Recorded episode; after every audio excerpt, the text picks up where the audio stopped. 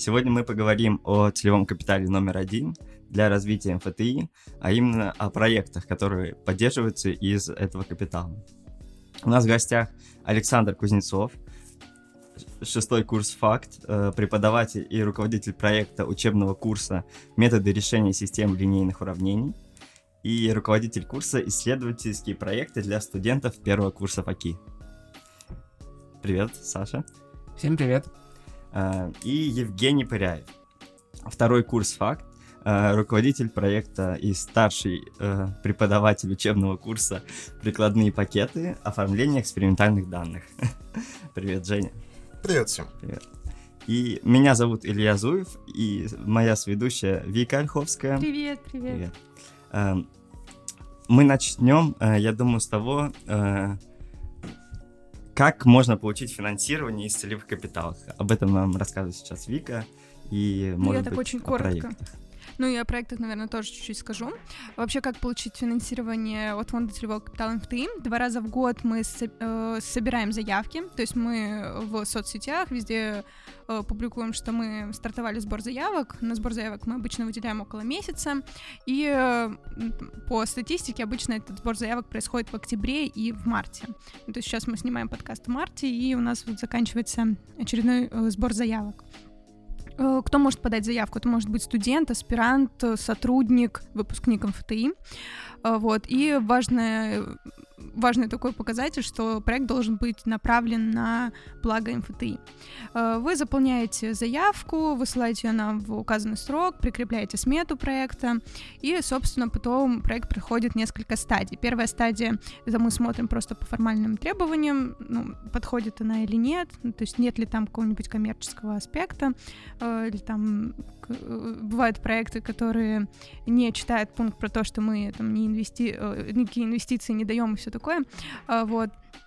И э, след, ну, когда мы окаем заявку по формальным требованиям, или там, например, просим ее согласовать с каким-нибудь курирующим проектор, проректором, э, вот, э, заявки выходят на комиссию по распределению. Туда входят э, несколько проректоров МФТИ, туда входит представитель студенчества, туда входит представитель СПСИ. Это помогает нам получить экспертизу. Ну, то есть мы не всегда понимаем, ну, там, важность проекта для МФТИ, и вот на этом этапе мы понимаем экспертизу. Часто бывает такое, что, например, кто-то из проректоров говорит, что есть бюджетные деньги на этот вопрос, и, в принципе, можно эндаумент не тратить. Вот. Э, получается, комиссия выносит э, попечительскому совету некое рекомендательное такое решение, то есть что они рекомендовали бы, что они рекомендовали э, финансировать, но решение принимает попечительский совет, который состоит из самых крупных доноров, вот, и уже э, на этом этапе все проекты еще раз просматриваются, и принимается окончательное решение по поводу того, что будет или не будет финансироваться. На данном этапе у нас там, что-то мы с девочками недавно считали, что мы больше 120 проектов уже поддержали, на какую сумму не помню, вот, но на большую, насколько э, в голове это укладывается. А, вот. И, собственно, хотим расти, хотим получать все больше и больше классных проектов. У нас есть там в, от ЦК-1 по направлениям разделения этих проектов вы выделили 8 направлений. Вот сегодня мы будем разговаривать с ребятами из направления э, образовательные. А, вот, то есть это финансирование курсов, которые не могут быть изначально поддержаны МФТИ, потому что они новые, никому неизвестные. Потом вот курс проходит апробацию, и готовы они уже идти, как, например, курс по выбору на каком-нибудь факультете. Вот, я надеюсь, что всем понятно стало, как вообще получить финансирование. Э, если что, мы всегда готовы отвечать там в наших соцсетях на разные вопросы, на сайте вся эта информация есть. Вот, теперь скучный момент завершен, и мы сейчас будем общаться с ребятами, я надеюсь, будет чуть-чуть повеселее. А, хорошо, ребят, расскажите, пожалуйста, про свои проекты. А, в чем они состояли и вот основной такой бриф этих проектов. Ну, начну, наверное, я, если вы не возражаете. А, так получилось, что я уже второй проект от э, при поддержке фонда целевого капитала организую. Да? Э, первый проект, он э, начинался, наверное, больше двух лет назад и был посвящен кураторству или менторству младшекурсников, а именно, ну, чаще всего первокурсников, кураторству, менторству с вопросами по выбору.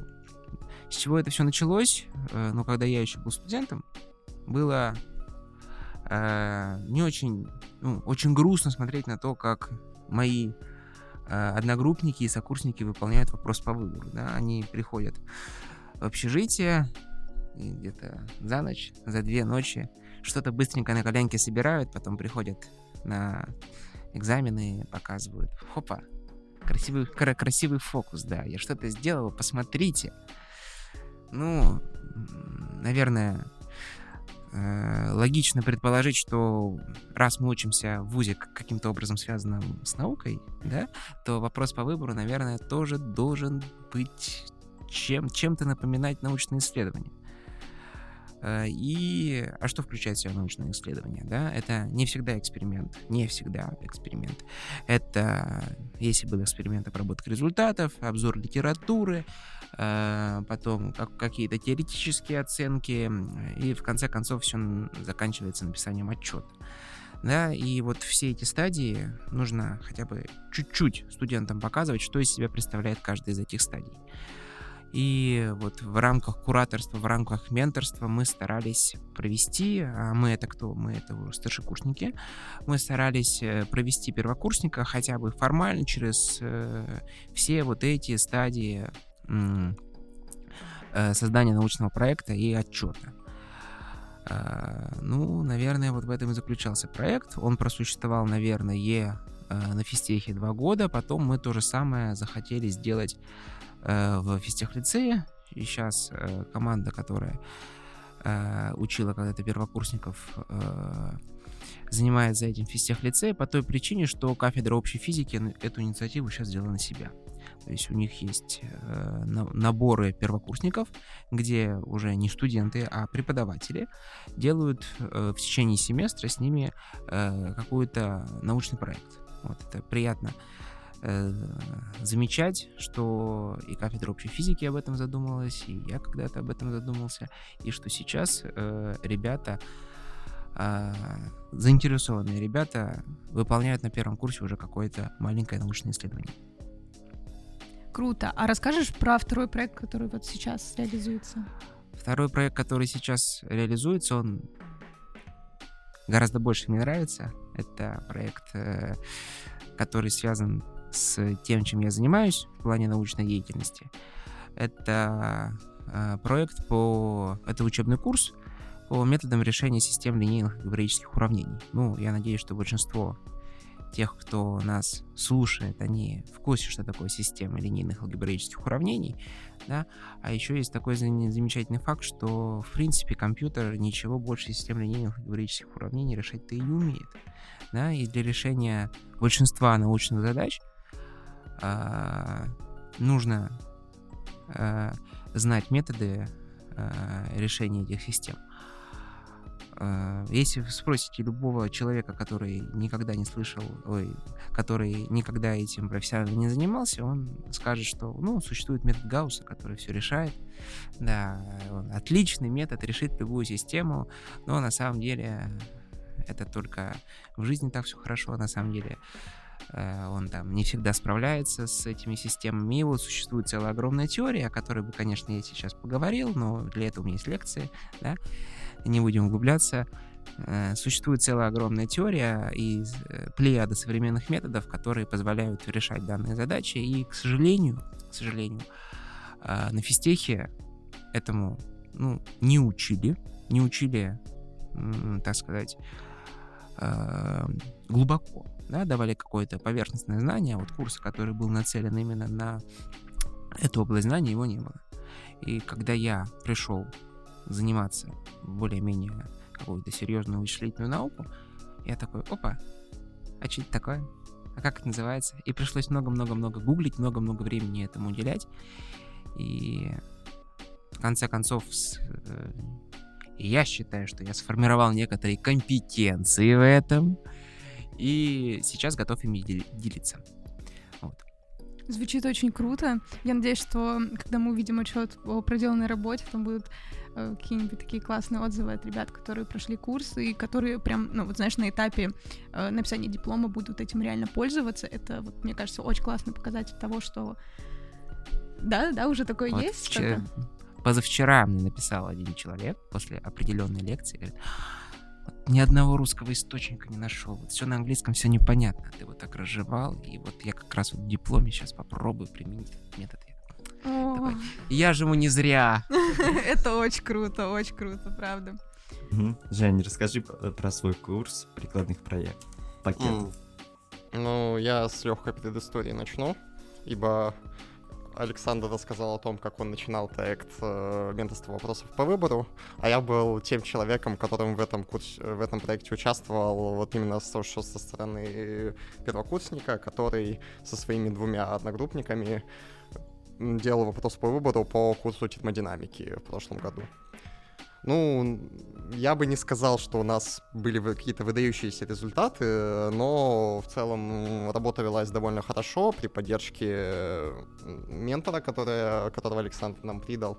И в целом это был, ну, строго положительный опыт. Я тут ничего не могу сказать, только сказать спасибо Александру за, то, за его инициативность и э, грамотный подход к делу. Ну, в общем-то, мы с Александром давно знакомы. Он у меня вел семинары по аналитической геометрии линейной алгебре еще вот на первом курсе. Это было всего лишь год назад. Я, я об этом говорю так, как будто это было очень и очень давно. Ну ладно. Вот, в общем. И, ну, естественно, вот эта его деятельность меня тоже так или иначе заинтересовала. И вот где-то там вот середина августа прошлого лета солнечный день, я там где-то гуляю по Москве в компании друзей. Мне, мне тут Саша пишет. А ты не хочешь на ФЦК податься? Я, ну, сначала недоумел, потом спросил, Саш, ты вообще о чем, как бы, ну, зачем, куда, что? Он такой, ну, вот там, в общем, до 4 сентября что-то такое забор заявок. Подумай, подайся, если хочешь. Я подумал и вот вспомнил внезапно, внезапно вспомнил, что есть у меня одна идея, которую я бы, возможно, хотел воплотить в жизнь. И она мне пришла как-то так, ну, да как, наверное, идеи для проектов рождаются, просто видишь что-то, чего нет, и думаешь, надо бы это реализовать, и берешь и делаешь. Ну, по крайней мере, у меня так работает.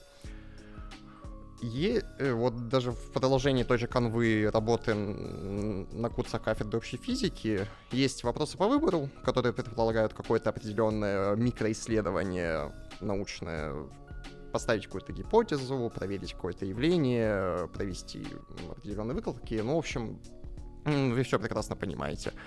Но это така- такая уже кульминация, которая наступает ближе к экзамену. Это более сложная работа, чем то, что делается в семестре. А в семестре есть всем известные нам лабы, которые предполагают э, выполнение эксперимента по методичке, который, которая уже есть, э, где есть четкое задание, четкий алгоритм работы и вопросы, на которые вы должны ответить, прежде чем представить свой отчет преподавателю. Не, ну что-то так и меняется, но я так смотрел, приходишь на первый курс, тебе преподаватель говорит, ну, в первом семестре ты будешь все отчеты писать э, руками, все графики будешь делать на миллиметровке. Ты чувствуешь дух российской науки, преисполняешься им, но, но в какой-то момент понимаешь, что нет, что-то не то. В середине семестра тебе говорят, ладно, ты уже достаточно взрослый, можешь делать графики в Excel. Ты эту табличку Excel открываешь, там, забиваешь там эти графики, что-то там получаешь, пытаешься там одну точку сдвинуть там или что-то поменять, у тебя все нафиг летит, ничего не получается. Ну, по крайней мере, это у меня такой был опыт. Потому что, ну, есть люди, которым в Excel хорошо нормально работать, тут тоже можно долго дискутировать, я не буду этим заниматься. Но скажу, что вот, у нас много информатики, а я люблю информатику, как бы надо ее учить ребятам. Если ребята будут э, отчеты писать от руки, ну, я не думаю, что им как-то это сильно поможет в их дальнейшей научной работе. Ибо когда ты спрашиваешь э, научных сотрудников, техников из лабораторий, как они отчеты о своих исследованиях Хороших научных сотрудников. Да, конечно. Без... Еще, еще бы у нас были плохие научные сотрудники. Александр, ну вы что? Вот, и спрашиваешь, они говорят, нет, нормально, там, ну там, вот, не знаю, вот латех в том числе, э, и все программируют, обсчитывают на компьютере, ибо зачем руками это делать пальцем? Я как-то это сам, сам изучил, и понял, что хотелось бы это ребятам рассказывать на постоянной основе, потому что далеко не у всех есть и время, и желание, и какие-то компетенции, и даже банально загуглить какие-то вещи, потому что это тот навык, который приходит с опытом, ибо, ну, самообразование, сами понимаете. Ну, На первом курсе еще не каждый гуглить умеет. Ну между вот. Ну, правильно, запрос формировать. Да. Ну вот, в частности, как бы. А когда тут речь идет о том, чтобы документацию какой-нибудь библи- библиотеки к питону заботать, это вообще может быть сложно. Вот, я так поставил себе цель дать какой-то вот блок эм, достаточный для оформления отчетов информации по оформлению, то есть э, работы с, со стыдой вертскиллотех, там, ну, помимо там какого-то текстика, там, оформление формул, там, заголовки разные, там, частично там чуть- чутка углубился, там, может, какие-то там библиографию, там, что там люди пишут, диссертации же по латеху, я там посмотрел как-то на это один раз, там, 500 страниц, там, 100 файлов каких-то, они там, короче, соединяются, это прям по- на какую-то промышленную разработку похоже на каком-нибудь C-Sharp или Java, ну, короче, я ни в промышленной разработке не шарю, и в, том, в той диссертации запутался. В общем, никогда больше этого не касался, честно. Ну, хотя, наверное, когда-нибудь придется, года так через два, получается. Дай бог, дай бог. И большую часть посвятил, курса посвятил именно что обработке экспериментальных данных, то есть там в основном шел упор на Python, как и на язык с низким порогом вхождения, где можно и обрабатывать какие- большие массивы данных, и представлять их графически, и проводить какие-то интерполяции, э, бы, ну, определенные зависимости, и из этого так и исследовать модель, которую там, ты там себе поставил аналитически, выписал формулу на бумажке, потом их загнал в компьютер, и смотришь на то, насколько они правильные или нет. Спасибо большое. А, Но это еще не все, конечно. Ну, понятно. А, Ну, э, я хотел бы пройтись по проектам. Для э, вопросов по выбору, по проектам, э, расскажи, как ты собирал команду, Саша? Ну, вообще, когда человек живет, он общается с людьми. Вот. Ну, Безусловно. Когда он живет в тройке. а когда он живет в тройке, он очень активно э, общается с людьми. Ну, так получилось, что почему-то рядом со мной всегда были ботаны. Я не понимаю, почему. Может быть, потому что ты сам хорошо учился. Э, Может, ты сидел в боталке? Ну, в общем, и было большое количество ребят в моем окружении, которые э, не только материал хорошо осваивали, но еще и хотели им делиться. Вот. И из такого окружения у меня получилось набрать, ну, сначала 5 человек, потом чуть побольше, больше, больше. Людей, которые готовы учить и пинать. Пинать, пинать очень важно. Первокурсников, чтобы те занимались какой-то э, микро или макро, не знаю, микроисследовательской деятельностью. Ну, в основном, конечно, это были факишники в силу моего круга общения, но потом начали, ну, пару человек было из других факультетов. Не скажу, что они начали активно, да, потому что совру. Э, Пару человек с других факультетов тоже про эту инициативу узнали и сказали, а мы хотим учить. Мы хотим вот и на своих факультетах это делать. И было парочку человек, если я не ошибаюсь, тогда еще с э, ФК, да, сейчас э, запрещенной в этой организации. Ну и вот, наверное, так я собирал команду. А это никак не влияло на успеваемость ребят там на первом курсе? Особенно вот первой команды, которые такие, ну, я вот сейчас вопрос по выбору как сделаю в сентябре, и потом... Влияло как? Э, вот, и положительно, и отрицательно. Не, То ну как, как это влияло? Ну, нет ли какой-нибудь, там, не знаю, статистики, что вот э, у всех ребят, кто заканчивали курс, э, был отл по физике в этом семестре, или там, но был хор по математике. Когда я провел первый год вот эти вот вопросы по выбору, я собрал статистику, мне было интересно. И не знаю уж из-за чего, но средний балл на факе у нас по физике вырос на единичку. Вау, это очень круто. Это очень круто, мне это очень понравилось. Я не знаю, с чем это связано. Ну, я записываю это на свой счет, да? потому что могу... Прям целый балл или там 0,7. Ну, не, не так важно. Округлим. Округлим, да, округлим, округлим до единицы. Я, честно, не помню, не помню, но то, что он вырос, я вам не соврал. Ну, тут важно отметить, что э, Саша онлайн ведет сейчас лекции. И, возможно, ну, я видела, что он выкладывает их потом. И я уверена, что если ребята, которые, допустим, не успевают на лекцию, но потом ее смотрят. Да, там они даже мне пишут, а где лекция? Ага, да? Где лекция? Прикольно. посмотреть. И вот в связи с этим у меня вот такой вопрос. Э, я, я потом его и Жене задам, потому что я не, э, Женя вел офлайн, насколько я помню. Э, ну вот почувствовал ли ты разницу э, онлайн-офлайн, и нет такого, что ты хочешь вернуться, например, в офлайн, или тебе там в онлайне ок, потому что у многих, ну там, знаешь, когда ты не видишь, грубо говоря, глаза человека, и ты читаешь там в камеру, э, особенно там студенты любят э, сидеть на ну, на, на той стороне экрана что-то есть без э, там камеры, без звука, что ты как будто читаешь вот в машине, стене и так далее. Ну, я через каждые пять минут прошу обратную связь со студентом. Ага. Вот.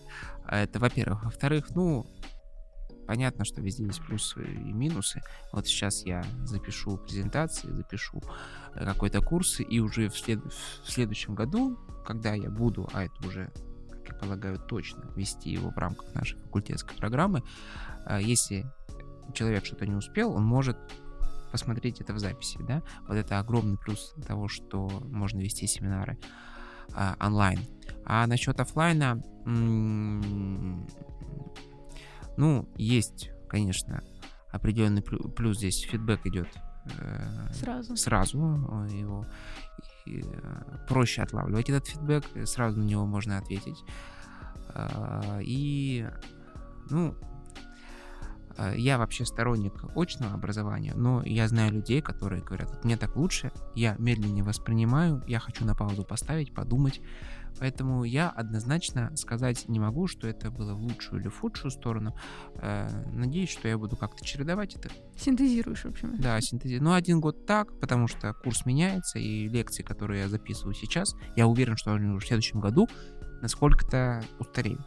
Да? Э, Устареют не только потому, что наука изменится, а потому что курс э, строится в процессе преподавания, то есть он постоянно меняется на самом деле. Вот, и надо как-то чередовать. Один год может быть так, для записи, один год очно, один год так, один год точно. Нужно только выбрать, кто будет постоянно страдать. Э, Женя, у тебя была практика преподавания онлайн? Или ты вот прям... Ну, за- занятия на занятия в тот момент, когда всех на дистант перевели, это ж было что-то там в районе середины ноября. Да, там э, ос- оставшиеся занятия, они онлайн проводились. Ну, вот я так скажу, что для меня очень сильно важен именно что фидбэк, когда ты видишь человека. Потому что ты можешь спросить его, тебе понятно. Он тебе может сказать такое неуверенное «да», или вообще даже промолчать, типа, типа, э, ну, отстань, я тут разбираюсь. А может с горячими глазами сказать «да, да, я все понял», типа, еще дальше тебе там что-то начать рассказывать, доказывая, что он понимает. И это не только дает мне понять, что я что-то таки рассказал, и людям понятно. То есть я свою работу сделал качественно. И просто дает мне мотивацию рассказывать дальше. И как-то видеть, что может ли человек дальше идти по материалу, ибо, э, ну, материал любого курса, он строится на каких-то и базовых аксиомах, вот, принципах, которые изначально были рассказаны, а потом дальше это все накручивается, накручивается сверху, и если где-то там сначала была допущена ошибка, э, если человек там что-то не понял, то он может потом дальше все проходить со скрипом, и это может быть ему тяжело. Поэтому надо я стараюсь добиваться того, чтобы ребятам все от начала до конца и было понятно, особенно в начале. Какие-то сложные вещи, может быть, ладно, они там переварят, там, поспят, подумают потом, применят на практике и все поймут. Но когда ты видишь, э, встречаешься с человеком лицом к лицу, ты и сам даже получаешь удовольствие от того, что он понял, потому что я в себя иногда вспоминаю, когда я не мог, мог что-то не понять. Вот. Когда лучше понимаешь линейную алгебру, тебе проще ее преподавать. Да, Александр? Да, но здесь надо разделять такие понятия, что есть дисциплины, которые обзорные. Вот мой курс, он больше обзорный. Он знакомит ребят с современными методами. Я не ставлю себе целью, чтобы они досконально его, вот каждый метод, который, которому я обу- обучаю, чтобы э, ребенок, студент, досконально в нем разобрался. Он должен знать, что он существует и под какие задачи его нужно применять, чтобы в своей деятельности он, о, я вот знаю вот эту задачу, реш- как решать, и я сейчас в этом сам разберусь. Да? А у Жени же, как мне кажется, другая специфика, он должен научить именно практическим навыкам. Поэтому в его ситуации, мне кажется, что очное обучение, оно во многом целесообразнее. Еще Эм, один такой вопрос, но это скорее больше для наших слушателей. Берете ли вы на свои курсы не студентов факт? Конечно. Разумеется. Все, то есть э, любой желающий свободно может прийти на вашу лекцию, семинар и... Даже сейчас приходят. Ну, по крайней ну, мере, ко мне сейчас, да.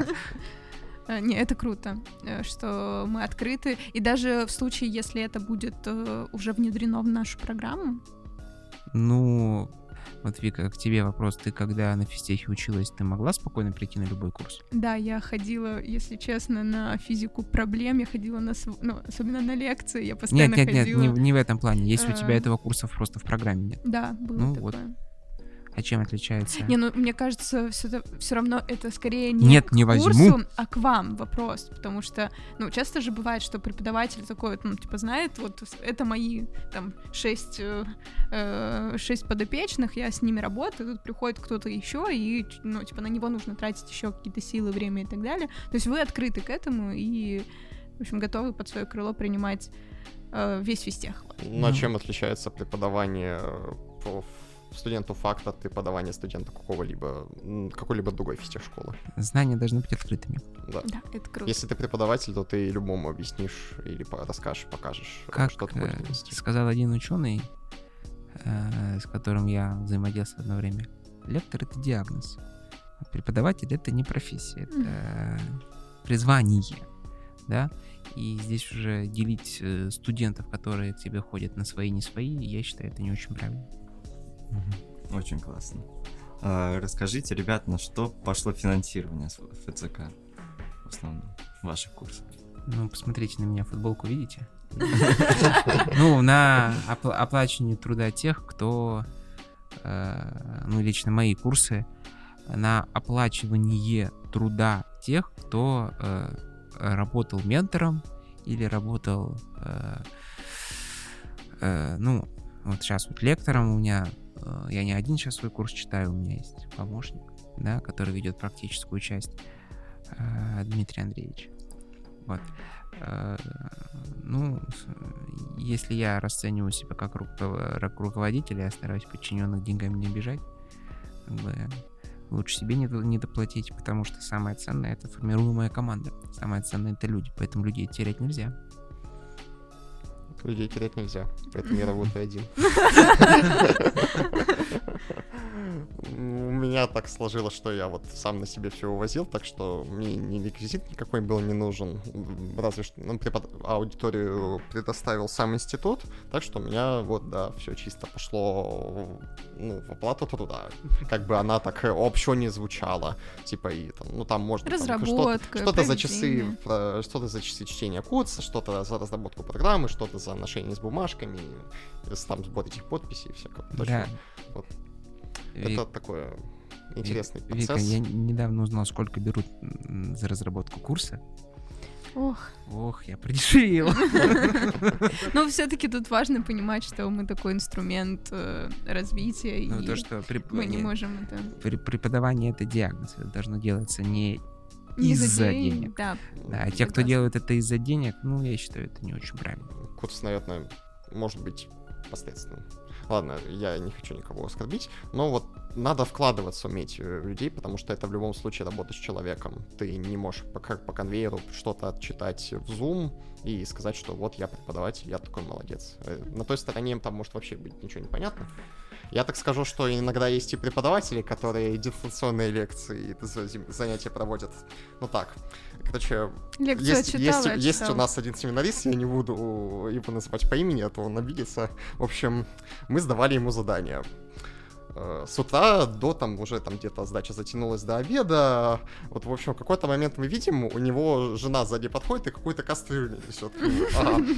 Э, Семинарист сидел с камерой в это время. э, Ну, у нас камеры, камеры были выключены, конечно, то кто-то там задание катает, кто-то что еще делает. Вот, в общем, семинарист тоже выключает камеру, вот, вот совершенно невзначай, и продолжает принимать задания. Вот он задает вопрос, а сл- и слышно, что он ложкой так типа по тарелке бы, цапает иногда там что-то. Как бы все понятно, что происходит. Но тут э, это как бы это не хорошо, не плохо. Приятно что- видеть, что люди как бы остаются людьми, и такие забавные моменты происходят, это порой приятно видеть. Скажите напоследок, ребят, э, что-нибудь нашим слушателям, э, какое-нибудь пожелание, может быть, э, может быть, кто-то уже хочет открыть курс, но не знает как, или э, нужно ли это делать, а может быть, кто-то ищет нужный ему курс, который поможет ему в науке. Что бы Ну, вы им сказали? На самом деле, любой курс и любое преподавание, которым я занимаюсь, я сначала тестирую. Вот курс по славу был оттестирован, угадайте на ком, в том числе на Жене. Да?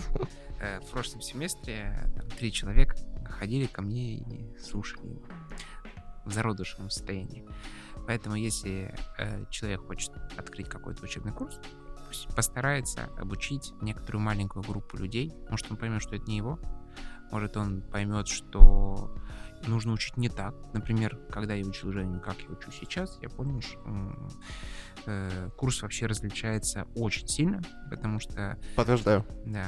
Э, Начал я его излагать по-другому, потому что понял, что по тому, по тому пути э, изложения, который я изначально планировал, идти нельзя. Ну, это немножко не научно получается. Вот. э, А начинать преподавать и уже официально заявлять об этом, а потом на середине семестра понимать, что все неправильно, ну, это как-то не очень хорошо. Поэтому, если человек хочет открыть свой учебный курс, наверное, нужно э, для начала все хорошо продумать, выстроить и самое важное попробовать кому-то это э, кому-то это рассказать, кого-то обучить. Если все получится, тогда пишите Вики. Это как хорошее исследование какое-то. Надо сначала лид-обзор какой-то провести, понять, ч- занимается ли этим кто-то на физтехе еще. Если да, то как бы хочешь ли ты с этим конкурировать или не хочешь, с кафедрой общей физики или с другим проектом Конкури- целевого Конкурировать капитала. не надо. Э, Так, и я без личности. Вот. А потом, ну вот да, пробировать на ком-то, как такие маленькие, маленькие эксперименты провести, понять, зачем вообще это нужно, какое целеполагание, что надо получить в конце. Но если вы если вы со всеми этими этапами справитесь, то флаг вам в руки, пожалуйста, хоть, э, хоть ватка мыла, хоть э, система решения уравнений, система линейных уравнений. Пожалуйста, пишите Вики опять же. Она вам поможет. Спасибо вам большое за такой обстоятельный разговор. Э, Слушайте курсы, которые проводятся с поддержкой ФЦК МФТИ и в целом на физтехе. Наверное, хочу сказать, что из целевого капитала номер один у нас финансируется очень много проектов, они разной направленности. Вот сегодня мы обсудили с вами проекты, которые относятся к образовательной инициативе. Мы ее там тоже немного там делим на несколько направлений. Вот ребята рассказали об образовательных курсах, которые были созданы при нашей поддержке. У нас есть э, практики летние э, на ФБМФ, на э, факт, э, которые тоже финансируются из целевого капитала номер один. И также в образовательных инициативах есть вот проект «Ментор», который там в предыдущих выпусках мы э, о нем рассказывали. Э, Вот, э, и это только вот малая часть того, что поддерживается фондом. У нас очень много проектов, связанных с традициями, со спортом и так далее. Вот, в общем, все-все-все проекты есть у нас на сайте, можно посмотреть, можно в чем-то из, из этих проектов поучаствовать, а можно посмотреть на них и решить, что чего-то не хватает, и прийти к нам с новым проектом. Мы всегда рады. Спасибо. Все, всем пока. Пока! Всем пока. До свидания, ребят. Приходите к нам.